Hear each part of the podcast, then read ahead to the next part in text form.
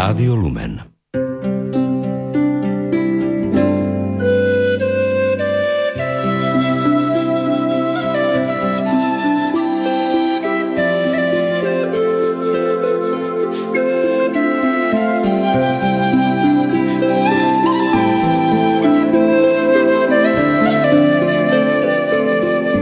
siedmeho decembra tisícosemstotrinásť sa v obci Selce pri Banskej Bystrici narodil Ondrej Caban.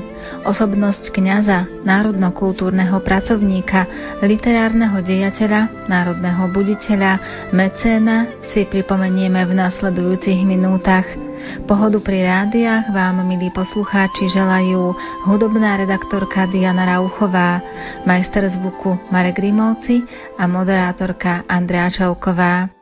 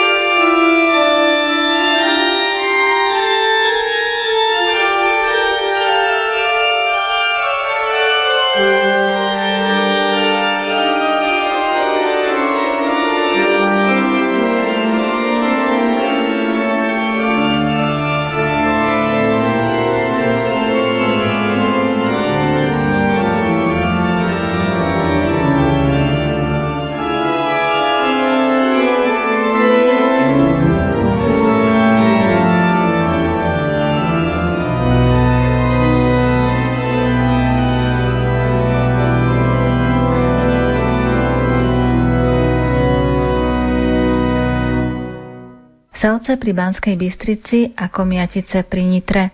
Na týchto dvoch miestach prežil značnú časť svojho života Ondrej Caban. Je siedmeho december dvetisíctrinásť a pripomíname si dvesto rokov od narodenia tejto významnej osobnosti našich dejín.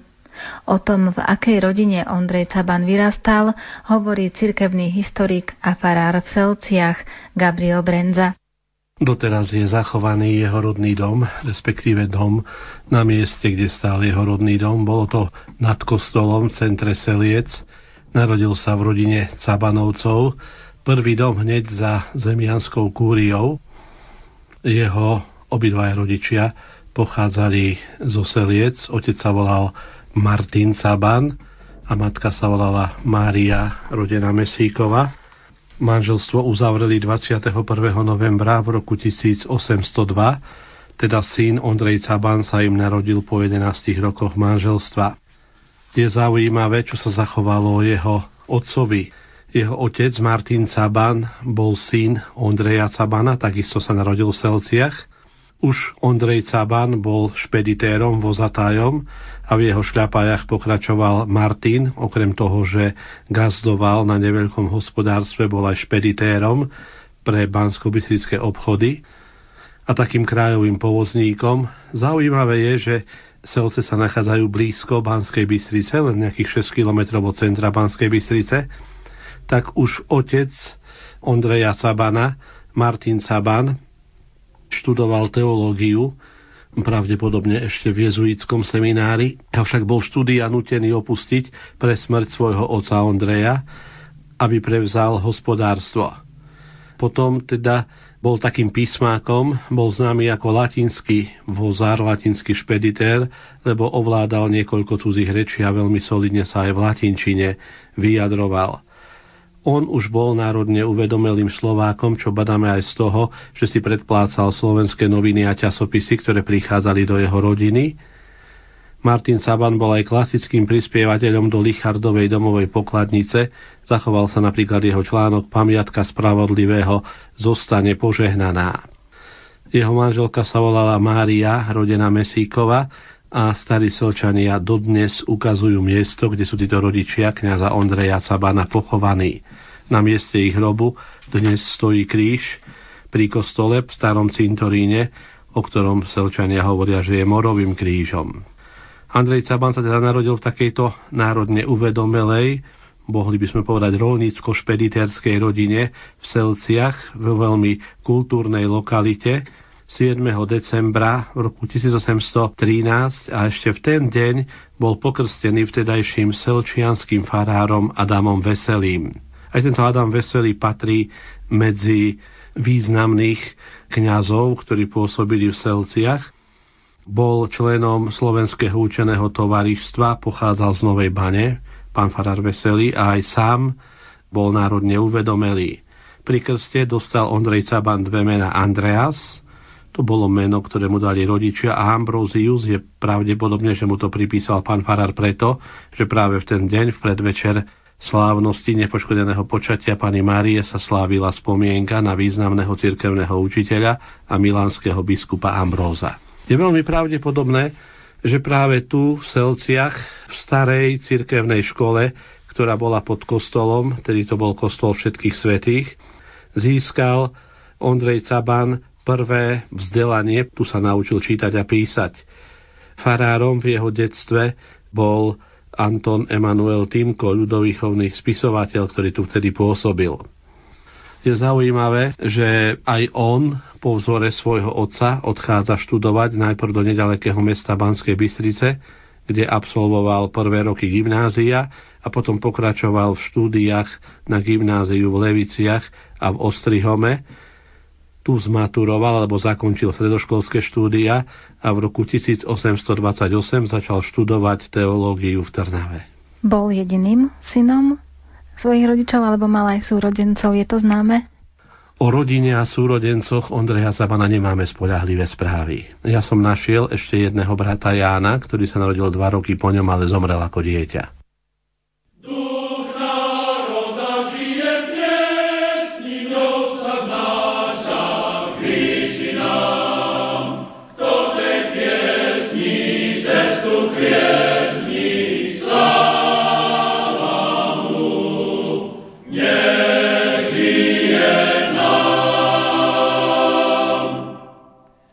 Slovenský spev duši piesni cestu Bohu.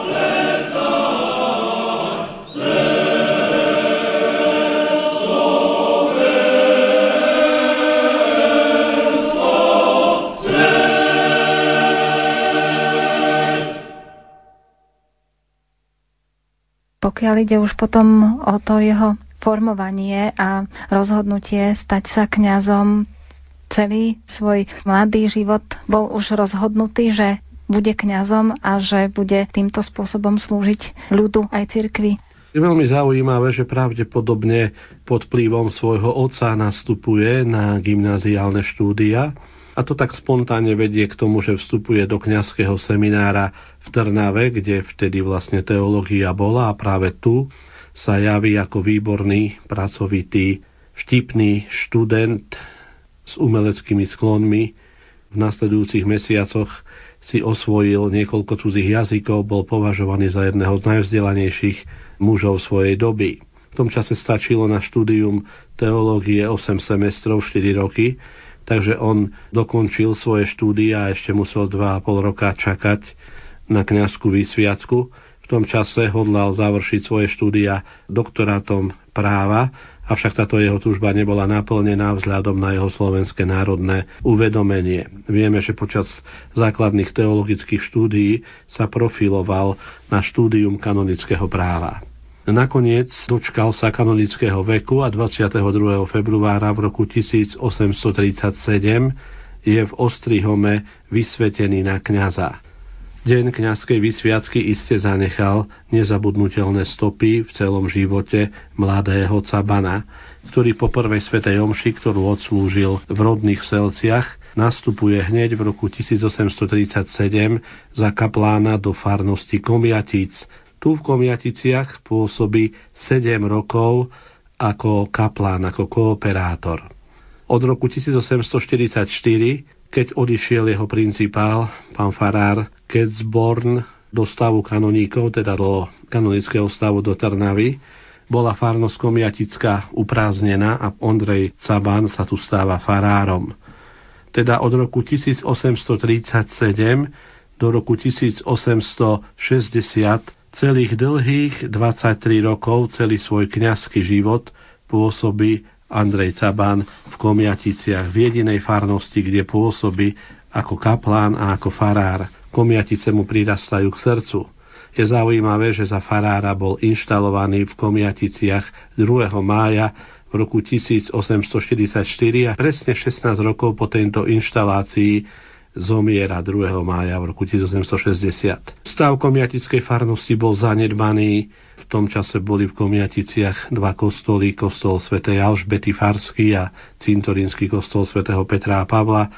Obidve boli v žalostnom stave, podobne v žalostnom stave bola aj budova fary a budova školy. Podarilo sa Cabanovi za pomoci svojich farníkov a za vydatnej pomoci cirkevných patrónov i predstavených opraviť obidva komiatické kostoly, postaviť novú školu.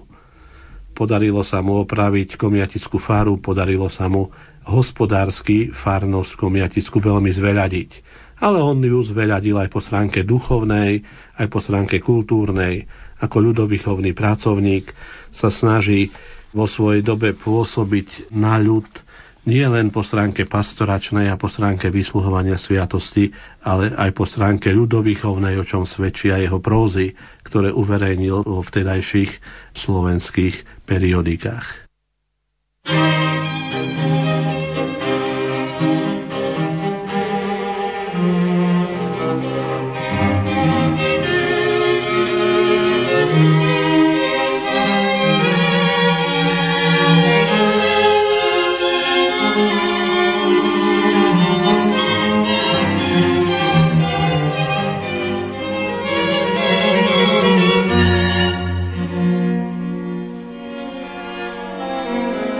you.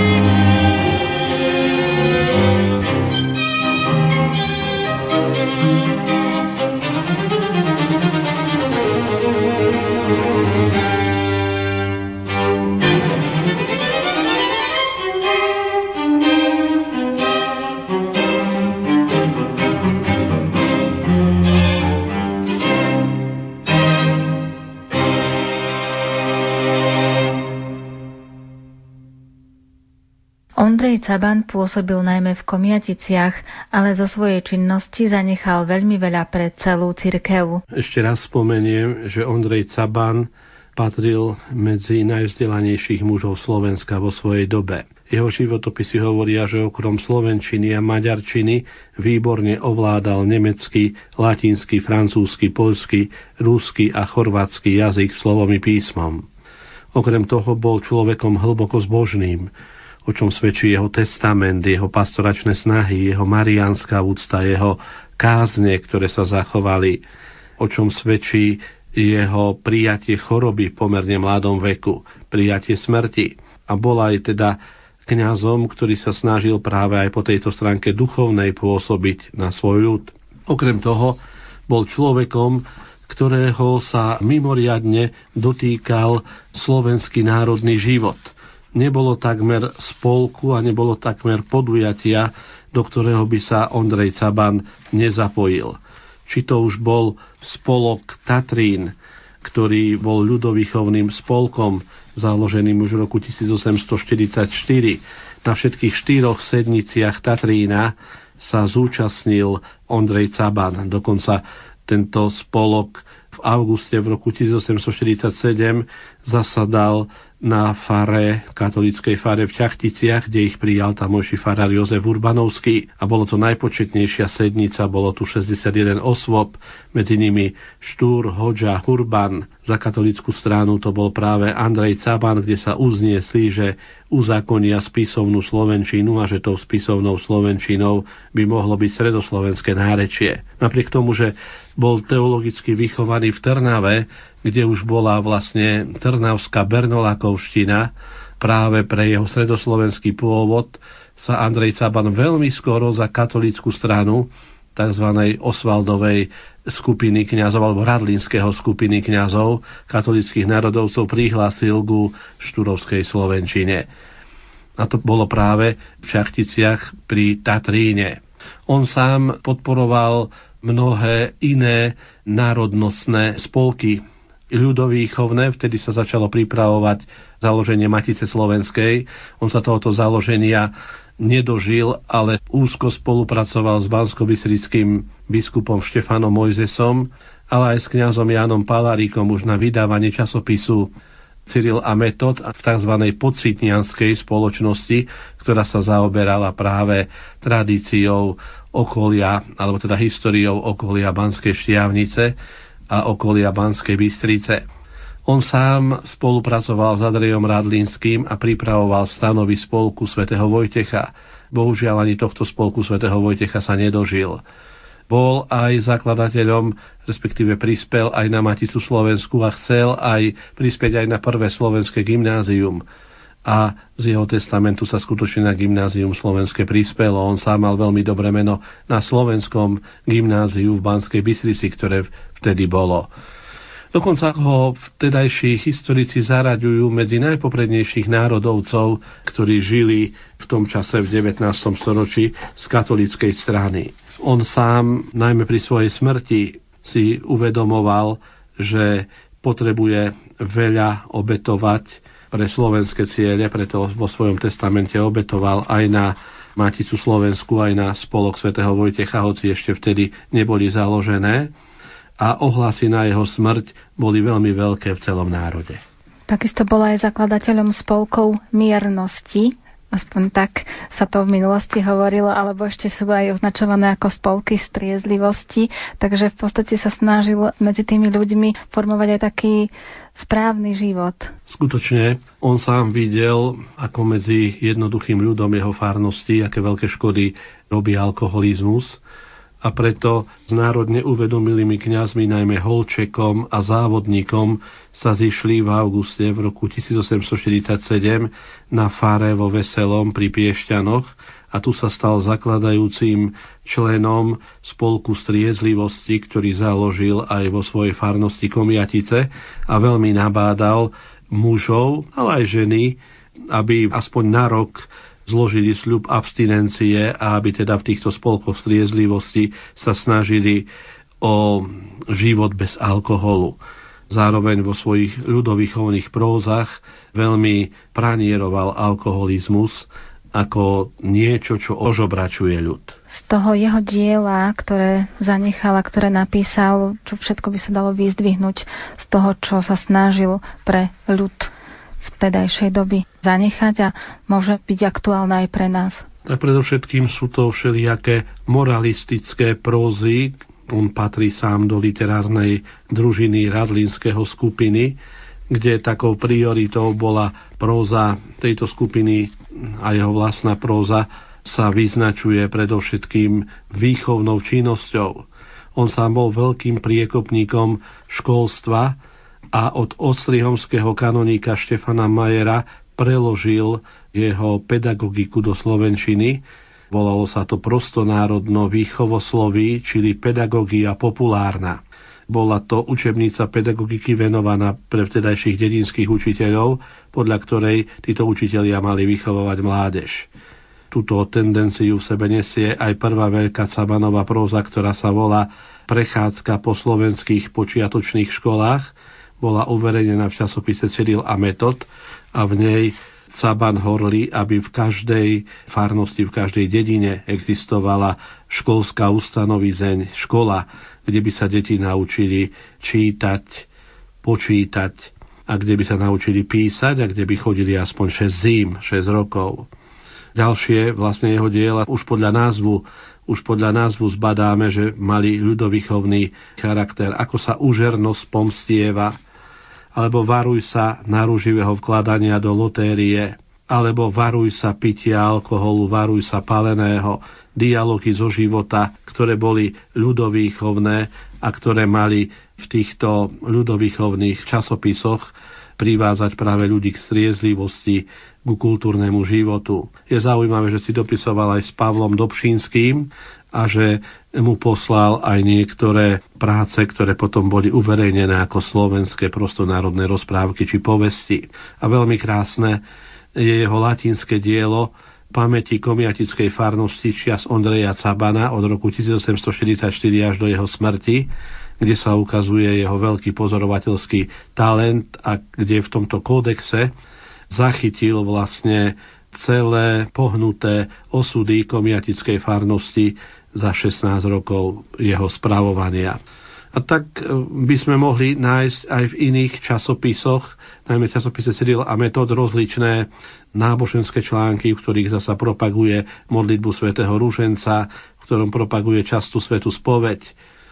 Bol aj členom spolku svätého Jana Nepomuckého v Prahe ako prvý Slovák, ale aj spolku, Moravskom spolku dedictví svätého Cyrila a Metoda v Brne. On sám bol aj veľkým ctiteľom solúnskych bratov svätého Cyrila a Metoda. Pripravoval sa na milénium, na milénium príchodu svätého Cyrila a Metoda, ktoré malo byť v roku osemnásťstošesťdesiattri, bohužiaľ tri roky pred týmto jubileom predčasne zomiera. Ešte je významné, a znova to spomeniem, že on sám bol horliteľom za prijatie štúrovskej slovenčiny.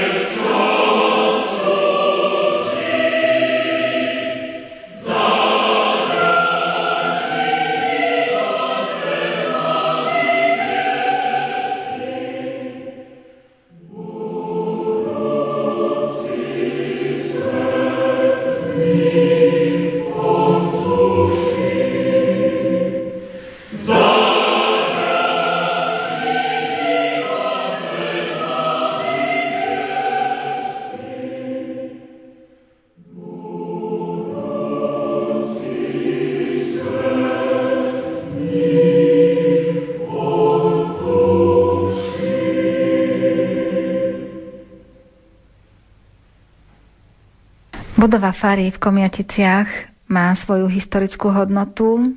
Už keď sa na ňu pozrieme, tak vidíme, že určite veľmi veľa pamätá a ak by vedela rozprávať, tak by asi vedela porozprávať aj o pôsobení kňaza Ondreja Cabana v tejto farnosti. A my sa môžeme pýtať tých, ktorí vedia rozprávať. Farská budova asi ťažko a porozpráva nám aj súčasný správca komiatickej farnosti Štefan Vicen, čo všetko zostalo zachované po kňazovi Ondrejovi Cabanovi tu na fare v Komiaticiach. Tak komiatická fara už má nejakých tých štyristo rokov. Pôvodne bola renesančná, postavená a potom prestávaná do barokovej podoby. Takže určite si pamätajú tieto múry aj na pôsobenie Ondreja Cabana. Niekedy v noci sa nám tak zdá, že ako keby sa aj prechádzal po chodbe, ale nie je to tak, sú to kuny, ktoré sú usídlené na povale.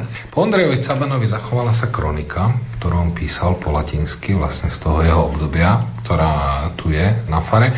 Nejaké záznamy z vizitácií kanonických, ktoré sa konali v tom čase, kde vlastne on sa mal vyjadrovať k tomu, aký je ten život duchovný, náboženský aj spoločenský v obci. A potom ešte možno taká zvláštnosť, na ktorú ma upozornili farníci, keď som prišiel, tak zrejme aj tá izba, v ktorej ja teraz bývam, kde spávam, tak tam určite aj Ondrej Caban spával, pretože všetci farári majú ako spálňu. No a ona má takú zvláštnosť, že má dva východy. A na tom jednom vchode, tie dvere sú barokové tu všade, hlavne na poschodí, tam, kde bola tá prestavba. No a tam sú miesta po bodákoch. Keď prišli maďarskí žandári pre Ondreja Cabana, keď už bolo zle s ním, keď potom utekal vlastne v tom voze, tak on ich bol zamknutý v tej izbe a chceli ich s tými bodákmi vyvaliť tie dvere, tak sú tam také miesta na tých dverách, kde boli vlastne stopy po tých bodákoch. A potom tým druhým vchodom, ktorý je, tak sa mu podarilo ujsť a do toho voza s tým hnojom ho skovali a tak ušiel. Takže takáto vec tu po ňom zostala. Čo vlastne bolo dôvodom, že ho prenasledovali alebo že ho hľadali žandári, že mali o ňoho taký záujem? Bola to práve tá jeho činnosť a tie jeho aktivity, alebo bolo za tým ešte niečo iné? Určite áno, keď to bolo práve v tom období, kedy bolo takéto oživovanie slovenského národa a zároveň aj to bolo obdobie takých represí práve zo strany tej Budapešti a také presadzovanie, také potlačenie tých národnostných menšín v Rakúsko-Uhorsku, vtedajšom Uhorsku. Takže určite jeho aktivity, ktoré boli možno až provokatívne, pretože on niektoré robil aj také, keď aj písal do časopisov a tak ďalej, alebo keď aj z kazateľnice niečo ohlasoval, tak do, nikto nevie, kto všetko chodil počúvať. Boli to aj grófy, ktorí sa nehlásili k slovenskej národnosti, ale myslím, že z ich pozície to nebolo. Ale tak ako mnohí iní ďalší kňazi, tak zažil si aj on také represálie práve, tak ako povedzme Andrej Hlinka v Černovej, tak on si niečo podobné zažíval tu v Komiaticiach. Oh.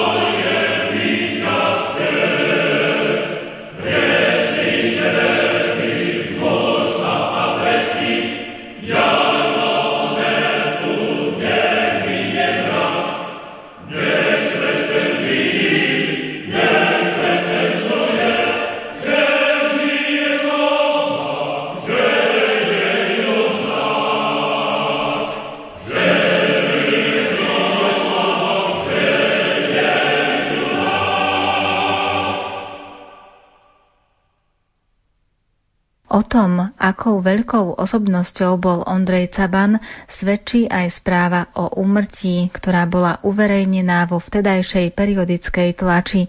Opäť cirkevný historik a farár v Selciach Gabriel Brenza. Dovolím si citovať: žalostná správa. Stala sa svätá vôľa Božia. Jeden z najvernejších synov utrapenej matky slávy, náš najmilovanejší a najdrahší rodák, perla a chlúba národa, ozdoba kňazstva a cirkve, prevelebný pán Ondrej Caban, farár komiatický, zmiznul ako hviezda z dejišťa sveta tohto, odobral sa do večnosti dňa druhého mája roku pána tisícosemstošesťdesiat. Ach, drahý Ondrejko náš, či ťa nemohlo dovolať to prenikavé našeho pevca volanie, či nemohla nepravdou zostať tá predčasná správa o tvojej smrti, ktorá ťa ešte živého na bolestnom lôžku dostihla. Stvorený bolesťou turnúcim jazykom voláme nad tvojim hrobom tmavým pokoj prachu tvojmu. Totiž on bol veľmi ťažko chorý a ešte za života, krátko pred jeho smrťou, v Slovenských novinách číslo štyridsaťosem koncom apríla v roku tisícosemstošesťdesiat a v Priateľovi školy bola uverejnená správa, že zomrel. A on ju ešte čítal na svojom lôžku a dokonca napísal báseň, ktorú poslal do Priateľa školy. Poslal ju tamojšej redakcii, kde píše: rozpust túto povesť, rozpust Priateľ školy čo najskôr po celom slovenskom okolí. Že ešte neumrel, ešte Caban žije, Selka zoslabnutý sladké lieky pije. Teda ešte žije, ešte dýcha a má nádej, že sa uzdraví. Bohužiaľ, kým správa prišla do tohoto Priateľa školy, Ondrej Caban druhého mája vo veku nedožitých štyridsiatich siedmich rokov skutočne zomiera. Autor publikácie Hviezda nezapadajúceho ducha Peter Caban píše, že hneď piateho mája tisícosemstošesťdesiat v Priateľovi školy a literatúry na úvodnej strane v hrubom orámovaní vyšlo oznámenie o Cabanovej smrti s titulkom Žalostná správa. Autor tohto smútočného oznámenia nazýva Cabana jedným z najvernejších synov utrápenej matky slávy. Nazýva ho perlou národa, ozdobou kňazstva a cirkvi. Cabanov sused, farár Juraj Holček, uverejnil v Priateľovi školy a literatúry nekrológ Ondreja Cabana. V ňom píše: Jako nedávno v Svietozore oznámil istý astronóm ruský, že jedna hviezda zmizla prvej veľkosti na obzore nebeskej. Tak aj ja pospiecham zdeliť veľactenému obecenstvu, že dňa druhého mája na obzore národnosti našej podobná zmizla hviezda prvej veľkosti v osobe povestne známeho patriarchy národa nášho, prevelebného farára v Komiaticiach Ondreja Cabana.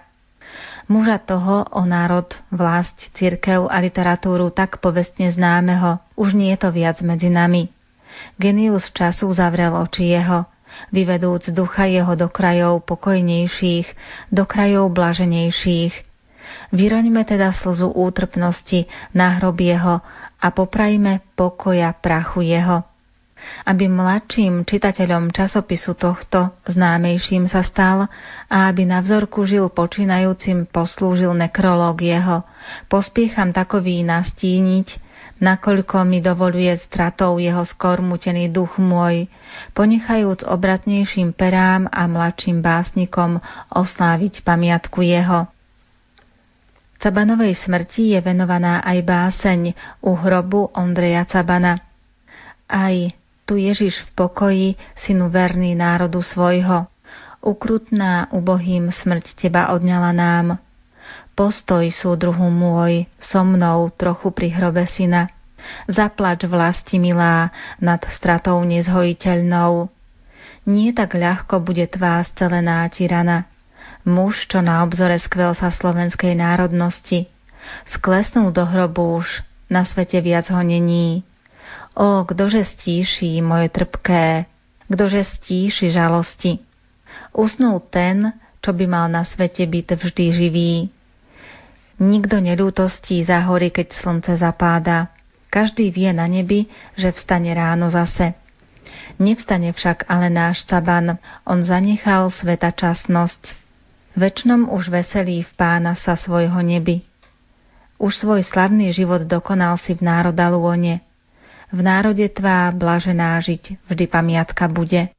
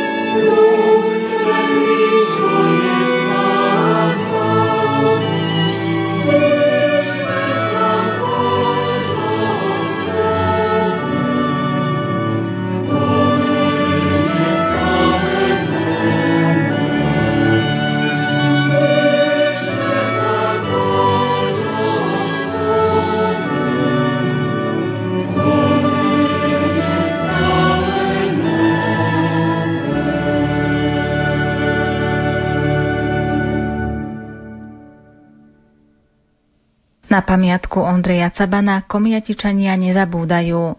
Pri príležitosti dvestého výročia jeho narodenia vyšla ďalšia publikácia a nie len o nej porozpráva jej redaktor Marián Mandúch. Ondrej Cablan najviac prispel tým, že pôsobil v prvom rade ako kňaz, ale veľmi mu záležalo na tom, aby ľudia boli aj vzdelanejší, aj životaschopnejší, aby neholdovali alkoholu a podobné veci. Čiže on robil takú určitú aj misiu v obci a to sa mu čiastočne aj darilo, keď aj bol za to prenasledovaný. A bol aj takým národným buditeľom, lebo vedel, že keď ľudia nehovoria svojim jazykom, tak je to také dosť veľké mínus pre obyvateľov. Takže tú národnú hrdosť v nich pestoval a pôsobil zároveň aj v rôznych iných inštitúciách. Hovorili mu, že je aj šedá eminencia pri kodifikovaní spisovného jazyka slovenského. Do Komjatic prišiel krátko po vysviacke? Áno, on sa tu stal kaplánom a potom dostal tu až do svojej smrti ako kňaz farár. Takže dá sa povedať, že celý ten svoj život kaplánsky aj farársky prežil v Komjaticiach. Pozdvihol teda ľudí, ktorí tu žili, darilo sa mu v tom všetkom, v čom robil? Aj keď možno on nemal až taký dojem z toho, lebo časy boli ťažké, ale to, že do dnešného dňa je takto zapísaný a že ľudia vnímajú a postavia mu pomník, vydá sa kniha a tak ďalej, to znamená, že tá stopa dosť silná tu zostala a robil veľa. Zakladal spolky, hlavne vtedy sa to, myslím, že po celom Slovensku tak aj robilo tie spolky striezlivosti, lebo ten neduch piatiky a toto bolo rozšírené. No a tak to školstvo, to bolo také jeho dominantné, že veľmi sa staralo žiakov o školu, to zvelaďovala a podobne. Akým spôsobom sa staralo žiakov, ako zvelaďoval školstvo tu v tejto obci? Jednak pristavil v školskej budove určitú časť, to je jeho zásluha, a potom bol iniciátorom toho, aby Matica Slovenská prispievala na rôzne pomôcky a učebnice. A sám vyrábal nejaké učebné pomôcky. Pokiaľ ide o ten jeho život, väčšinou to býva tak, že národní buditelia alebo aj kňazi to nemajú ľahké. Bolo ťažké obdobie aj počas jeho života tu v Komjaticiach? Zažil problémy? No určite zažil, keď musel újsť z Komjatic na voze, kde bol schovaný pod kopou hnoja, aby sa zachránil. A to svedčí o tom teda, že nepáčilo sa to určitým kruhom alebo národom, ktoré chceli túto svoju reč presadzovať, takže mal to ťažké. Aj spolupracoval s inými národnými buditeľmi v tom čase? Vie sa, že priamo so Štúrom a týmito dejateľmi, že bol spoluiniciátorom kodifikácie slovenského jazyka. V spolku Tatrín bol, má tú pamätnú tabulu, čo mu udelili zo spolku svätého Vojtecha. Takže v týchto všetkých spolkoch národných bol. O to všetko, čo sa snažil, tak sa podelil aj v nejakých svojich dielach, v publikáciách. V časopise Cyril Metod uverejňoval svoje články, písal, dokonca zbieral rozprávky, ktoré aj Dobšinský zobral a niečo mu vydal. Takže jeho literárna činnosť bola bohatá. Aj sa zanechala nejaká publikácia priamo tu v Komjaticiach, ktorá je významná? Je tu na fare zaarchivovaná jeho publikácia, sú to vlastne pamäti, memorabilie, ktoré napísal a ktoré aj vyšli v knižnej podobe. Aj v tejto novej publikácii budú vložené, len nie je to celé dielo preložené. Je to v latinčine, takže len časť. Takže posledné roky nie sú tam preložené ešte zatiaľ do slovenčiny. Jeho život nebol veľmi dlhý, zomrel ako štyridsaťsedemročný, ale zrejme aj pre samotné Komjatice, možno aj pre Slovensko veľa zanechal. Zanechal veľa, lebo bola to jednak tá literárna činnosť, jednak činnosť v tých spolkoch a potom myslím, že tá stopa na tom obyvateľstve komjatskom je tu dosť silná, pretože ťažko povedať, aké by boli Komjatice, keby tu on nebol býval, túto osvetu robil.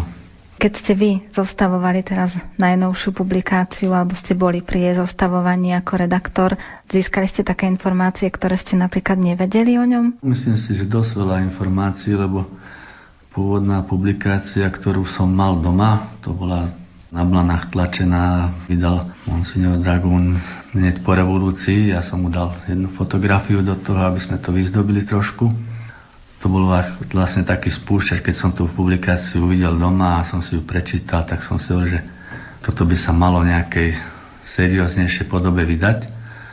Tak som začal pátrať, čo ešte by sa tam dalo doplniť. Dostal som sa k ďalším dielam a teda autorom je docent Caban tejto publikácie, ale ja som mu s tým výrazne pomáhal ako redaktor a doplnili sme tam množstvo fotografií, či z Oselie, či z Komiatíc.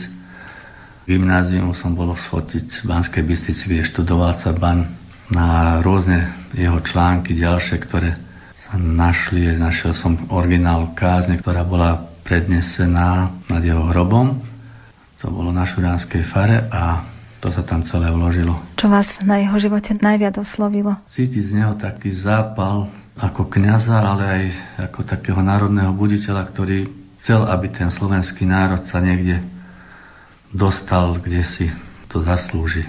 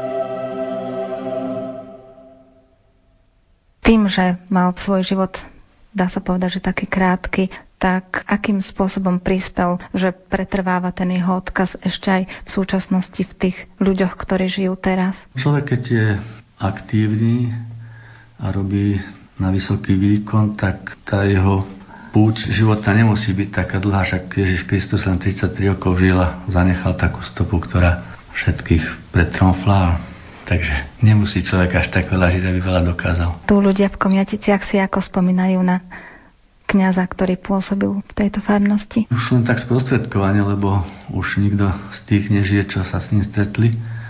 Ale to ústne podanie zostalo a teraz už aj knihy sú, takže si to mladí môžu prečítať, kto bol Caban. Tie publikácie, ku ktorým ste sa vy dostali, keď ste zostavovali alebo keď ste dávali do tej výslednej podoby aktuálnu publikáciu, vás tiež niečím oslovili? Tiež tam bolo množstvo zaujímavých informácií? Bolo tam, lebo ja som predtým tú publikáciu ani prvú nemal nejak naštudovanú, takže pre mňa to bolo všetko také nové a myslím, že tam bolo dosť veľa zaujímavých informácií, ktoré som sa dozvedel. To by som mohol veľa vymenovať, napríklad to, že bol s Holčekom, ktorý bol v Dolnom Ohaji kňazom, priateľ a také nové veci pre mňa konkrétne, čo boli, takže bol v spolku Tatrín, bol iniciátor založenia Matice slovenskej, kde chcel, aby sa učebnice pre žiakov v prvom rade vydávali Matice slovenskej. Potom bol zakladateľom spolku Striezlivosti, písal rozprávky, bol dopisovateľom časopisu Cyrila Metód. To ma tiež zaujalo, že veľmi sa trápil, že Nitra nemá sochu Cyrila Metoda, čo sa mu nakoniec po smrti všetko splnilo, ale boli to pre mňa zaujímavé veci, ktoré som predtým nejak nevedel, som nad tým nerozmýšľal. Ešte čím všetkým ste vlastne pristali k tej publikácii? Vlastne som bol taký iniciátor. Bolo to raz v noci, som nemohol spať a padli mi oči na tú prvú publikáciu, ktorú napísal monsignor Marian Dragún. Ja som mu tam dodával fotografiu, portrét Cabanov, ale knihu som nemal prečítanú. Tak som si ju začal čítať, prečítal som si ju, zaujal ma to, bolo to veľmi zaujímavé, pre mňa nové, ale tá publikácia, bolo to cez Blany tlačené, tak som si hovoril, že bolo by dobre tú knihu znovu vydať. Dneska sú už kvalitné tlače, papiere. No ako som začal tým narábať a pátrať, tak som sa dopatral k ďalšej publikácii. Vlastne som došiel až k publikácii, ktorú vydal docent Caban Peter. Tam už bolo dosť obšírne napísané všetko, vedecky podložené. No a postupne som došiel až na tie jeho pamäti, ktoré, jak som spomínal, že neboli celé preložené, ale boli vydané Maticou slovenskou v Komjaticiach. Potom som k tej kázni sa dopracoval a tak som proste zapájal tieto časti spolu s, teda, s docentom Cabanom pod jeho dozorom do tej novej publikácie. No a ešte som medzi tým teda zistil, že dvesté výročie od jeho narodenia tento rok je, takže už potom to bolo jednoznačnejšie. Som na obecný úrad do Komjatíc, potom sme išli na obecný úrad do Seliec, kde som hľadal podporu pre toto dielo a našiel som pochopenie, takže knižka je vydaná. Bude tam množstvo fotografií zo Seliec, Komjatíc, z Banskej Bystrice, tá škola, kde chodil na gymnázium. Bude tam fotografia, kde má Holček, jeho priateľ na Dolnom Ohaji, bustu a tabulu pamätnú na fare a podobné veci, lebo napríklad teraz bolo také zaujímavé, že keď sa robila socha kráľa Svätopluka na Bratislavskom hrade, tak zbierali trsy zeme významných miest po Slovensku a jedno také významné miesto bolo určené aj hrob Ondreja Cabana, takže z jeho hrobu je tam v podstavci kráľa Svätopluka daná zem. Z tých fotografií, ktoré sa vám podarilo zozbierať, sú nejaké také zaujímavé, ktoré vás aj oslovujú, alebo dokumentačný charakter majú? Sú to také zaujímavosti, napríklad nebol by som tušil, že v tom čase niekto vydal malú brožúrku, ktorá bola vydaná v Pešti alebo v Udine, kde bola celá jeho kázeň, aj celý ten obrad zachytený pri jeho hrobe, čo bolo pre mňa také zaujímavé, že už v tom čase niekto si dal námahu a napísal to všetko, čo svedčí, že Caban musel byť významný pre tých ľudí, ktorí ho poznali, aj pre ďalších, lebo to sa hocikedy nevydáva o hocikom takéto nejaké mini dielo. Čo všetko sa zachovalo tu v Komjaticiach po kňazovi Ondrejovi Cabanovi? Teraz v základnej škole Ondreja Cabana v Komjaticiach majú zvonček, ktorým sa zvonilo v jeho škole. Ručný zvonček, pomerne dosť veľký, ale na ručné zvonenie. No a potom sú tie pamätné tabule rôzne. Je tu námestie Ondreja Cabana, je tu tabula na fare, ktorú mu tu dali z spolku svätého Vojtecha. A potom udržiavaný hrob Ondreja Cabana na cintoríne. Je viacero takýchto pamätníkov na neho.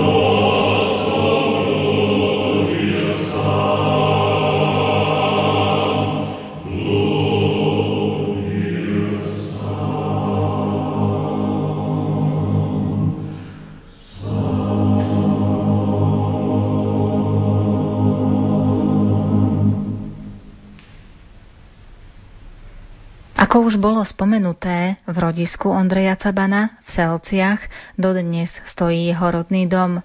A či sa aj tu nachádzajú ďalšie pamiatky na tohto kňaza a národného buditeľa, približuje opäť cirkevný historik a farár v Selciach Gabriel Brenza.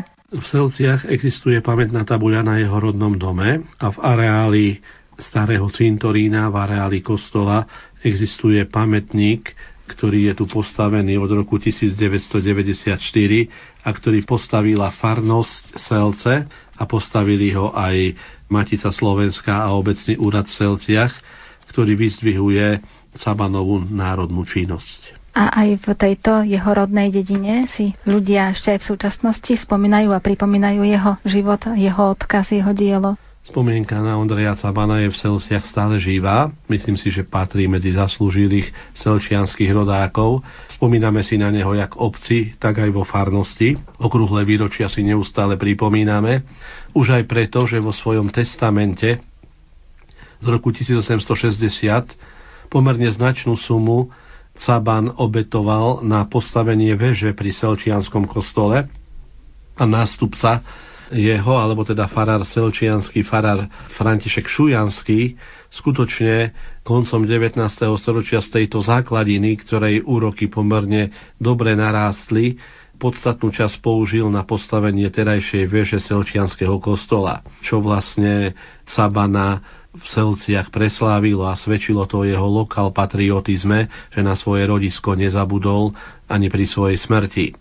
Jeho rodina, Cabanovci, bývali dlho vlastne v jeho dome, doteraz tam bývajú potomci, ale už po tej ženskej strane už sa im priezviska zmenili, ale tá pamiatka Ondreja Cabana, hovorím, v Selciach stále žíva. Starí Selčania ukazujú miesto, kde boli pochovaní jeho rodičia a sú presvedčení, že aj terajší kríž, ktorý bol postavený v polovici devätnásteho storočia ako morový kríž, tak ho volajú, na hrobe rodičov Andreja Cabana dal postaviť komiatický farár. Ako by sme si mohli spomínať na tohto kňaza a národného buditeľa, z tohto všetkého, čo ste povedali, tak určite mu ten titul právom patrí. My všetci, ktorí možno nemáme až taký blízky kontakt so Selcami ani s Komiaticami, teda s miestami, kde priamo pôsobil, ale vieme, že takýto kňaz žil a zanechal určitý odkaz.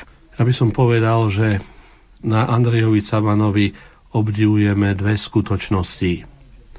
Dokázal v sebe zaprvé spojiť veľkú vieru a horlivosť v kňazskom povolaní s výchovou ľudu a s láskou k svojmu národu.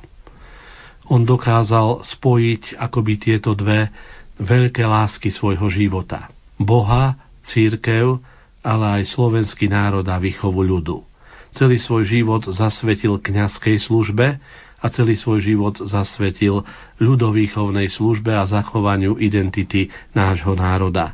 Tým vlastne je kňaz, spisovateľ a národný buditeľ a tým pre nás všetkých prináša duchovný odkaz stále aktuálny, aby sme si zachovali vieru, kresťanskú vieru, ktorá je najvzácnejším dedičstvom našim otcom, dedičstvom, ktoré nám priniesli svätý Cyril a Metod, v Selciach zvlášť uctievaný, a na druhej strane, aby sme si zachovali zdravú lásku k svojmu národu a aby nám stále išlo o povznesenie kultúry, školy, vzdelanosti a ľudu.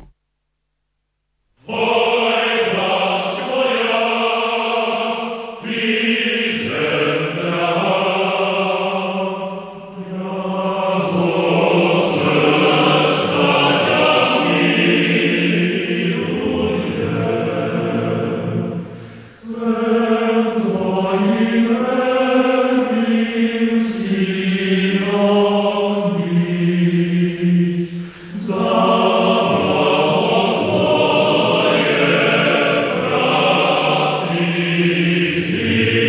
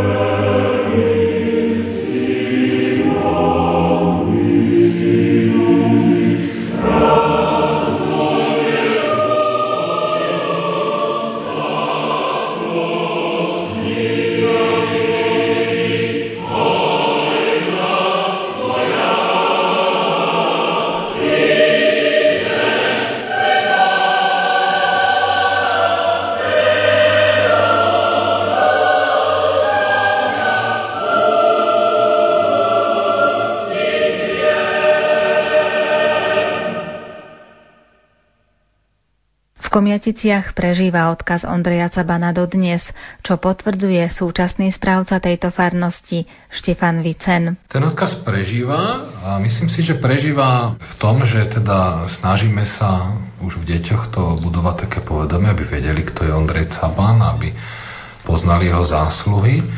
Prežíva v tom, že je tu základná škola, ktorá je pomenovaná po Ondrejovi Cabanovi a takisto je námestie ústredné v obci je práve po ňom pomenované. Okrem toho, po tej duchovnej stránke dvakrát do roka je Svätá omša za Ondreja Cabana.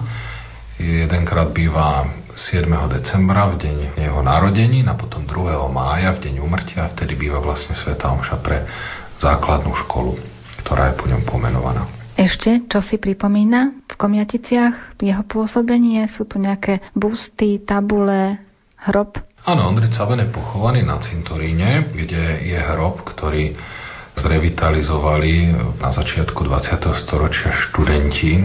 Keď vznikla Prvá republika, tak vtedy sa aktivizovali študenti taký pod, myslím si, že pod Maticou slovenskou. To bol nejaký taký slovenský zväz študentov, ktorý vtedy fungoval a oni sa teda postarali o to, aby ten hrob bol taký zrevitalizovaný Ondreja Cabana. A odvtedy je v takejto podobe, kde sa nachádza na cintoríne hneď oproti kostolu svätého Petra a Pavla. No potom je tu ešte, ako som spomínal, námestie, kde aj je tabula, ktorá vysvetľuje, že po kom je to námestie pomenované, čiže taká akoby pamätná tabula Ondrejovi Cabanovi. A potom ešte tu máme jednu bustu z deväťdesiatych rokov minulého storočia tu pri kostole, ktorá ho pripomína vlastne na pamiatku jeho pôsobenia. Myslím si, že toľko je Ondrejovi Cabanovi. No a potom zase to, čo je vlastne nové, teraz prvého decembra odhalené a posvetená nová, nový pomník, nová busta Ondreja Cabana na námestí Ondreja Cabana, ktorá sa nachádza. Ľudia, ktorí sú v Komiaticiach, tak stále si nejakým spôsobom pripomínajú tohto kňaza, ktorý tu pôsobil, alebo už dá sa povedať, že tá jeho spomienka je len v niektorých a väčšina ľudí už na neho zabúda? Nie, je to živé, je to živé, ono sa to odovzdáva z generácie na generáciu a zvlášť po revolúcii, keď sa skončil socializmus, ktorý nemal veľmi chuti kňazov dávať do popredia ako vzory, tak zvlášť od tých deväťdesiatych rokov sa tak oživuje a pripomína stále tá prítomnosť jeho, aj teda myslím si, že aj deti, keď sa opýtame v obci alebo aj na základnej škole, tak vedia povedať, že kto to bol Ondrej Caban. Takže tak sa to udržiava tu a si to pripomíname stále. Z tých dokumentov alebo z tých listín sa asi ťažko dá určiť, akú mal povahu, ale už len tým, že sa snažil vzbudiť takú tú hrdosť na tú svoju národnosť a takisto aj tým, že sa snažil, aby neholdovali tomu alkoholu, tak zrejme bol taký razantný človek. Pravdepodobne bol, aj to z toho vyplýva. Ja si myslím, že on nevždy bol pochopený a asi niekedy aj hundrali jeho farníci, sa im nepáčilo. Určite sa im nepáčilo to, keď on im otvorene hovoril o tom, že sú závislí na alkohole. V tom čase to bolo také, že tí kňazi podporovali tie spolky triezlivosti. A potom on si všimol jednu dôležitú vec, čo si myslím aspoň ja tak z môjho pohľadu, že ako kňaz, keď videl, že, že videl tie deti, ktoré boli vo farnosti, že mnohé sú nádané, šikovné, ale nedostane sa im vzdelania aj práve vďaka tomu, že vlastne v tej rodine sa holdovalo alkoholu a že tie peniaze na vzdelanie neišli, že nebol záujem o to. A tak on preto aj zháňal tie financie, aj založil, podporoval vlastne potom tú školu, ktorá tu bola, aby tie deti mohli to vzdelanie dostávať, ktoré im patrilo. Čiže aby som ho považoval aj za takého patrona školstva, že popri povedzme Jánovi Jámosovi Komenskom a mnohých ďalších, aj našich potom kresťanských, ako Jan de la Salle, tak určite v tomto regióne to bol práve Ondrej Caban, ktorému veľmi záležalo na tom, aby deti a mládež dostávali vzdelanie, aby, aby sa mohli nejako uplatniť a presadiť. Aby neskončili len v tom takom, že budeme len na tom hospodárstve a tak ako naši rodičia a že nič ďalej, nič viac. Pre ľudí, ktorí sú odtiaľto z Komiatic, prípadne z okolia, môže byť naozaj také blízke, že pôsobil v tejto oblasti, v tomto regióne takýto významný človek a akým odkazom, alebo čo by mohol byť taký odkaz pre ľudí z celého Slovenska, zo života alebo spôsobenia kňaza Ondreja Cabana? Takým tým odkazom Ondreja Cabana ja by som videl jednak, máme teraz rok svätého Cyrila Metoda a Ondrej Caban všetko, čo robil, tak to nerobil, pretože chcel byť slávny, chcel byť nejaký populárny, uznávaný, že chcel sa dostať do učebníc, pretože ani on si to ani nepredstavoval, pretože to, čo on robil, nebolo veľmi príjmané aj zvlášť tými oficiálnymi kruhmi, ale on to robil z toho presvedčenia, že bol kňazom, že bol veriacim človekom a že vedel, že treba slúžiť tým ľuďom a obetavo a po každej stránke a že niekedy aj vtedy, keď ich treba k niečomu tak trošku nakopnúť. A v tom potom bol on dobrý, že on vedel trošku tých ľudí tak naštartovať a, a, a dávať veci do pohybu. Takže takým tým odkazom by bolo, aby sme v Ondrejovi Cabanovi možno videli takého sprostredkovateľa viery a kresťanstva a tej lásky k Bohu a k cirkvi, ktorú on v prvom rade vštepoval svojim veriacim. To bolo jeho prvoradým takým poslaním. Takže ja by som toto videl ako odkaz, že a húževnatosť a nevzdávať sa. Že keď sa niečo dobré sa chceme zasadiť, že keď chceme niečo dobré presadiť, tak vždy sa to bude stretávať s odporom a s nepochopením, ale on ten čas to ukáže a potom, keď to je dobrá vec, tak Pán Boh požehnáva tie dobré veci a dobré aktivity, tak ako požehnal aj dielo Ondreja Cabana, aj keď možno, že nie až tak za jeho života, ako potom neskôr.